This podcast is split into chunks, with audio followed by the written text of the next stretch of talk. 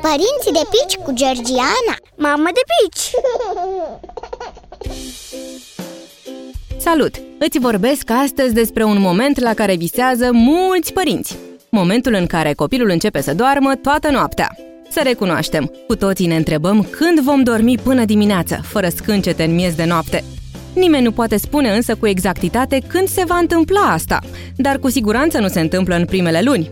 Iar asta pentru că somnul bebelușilor este pur și simplu diferit, făcându-i să se trezească la 2-3 ore. E adevărat că sunt și excepții de copii care dorm fără întrerupere și câte 6-8 ore. Dovada e fetița noastră, care a avut un somn foarte bun încă din primele luni. Putea dormi uneori și 10-12 ore cu doar una-două treziri peste noapte.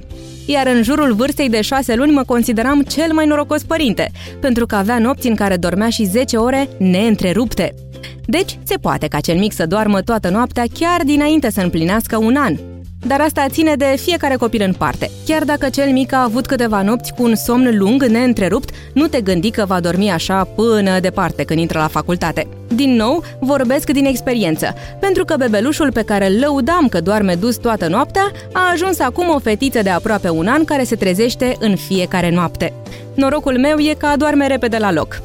Ce poți face ca să-l ajuți pe copil să doarmă cât mai bine și eventual neîntrerupt noaptea? Îi poți asigura o rutină de somn, stabilind o anumită oră de mers la culcare în fiecare seară și urmând o serie de pași înainte. Băiță, masaj, poveste, cântecel, ce vreți voi. Pe scurt, până spre 2 ani copilul îți va face nopțile interesante și pline de surprize. Uneori cu 10 ore neîntrerupte de somn, alteori cu 3-4 treziri de-a lungul nopții.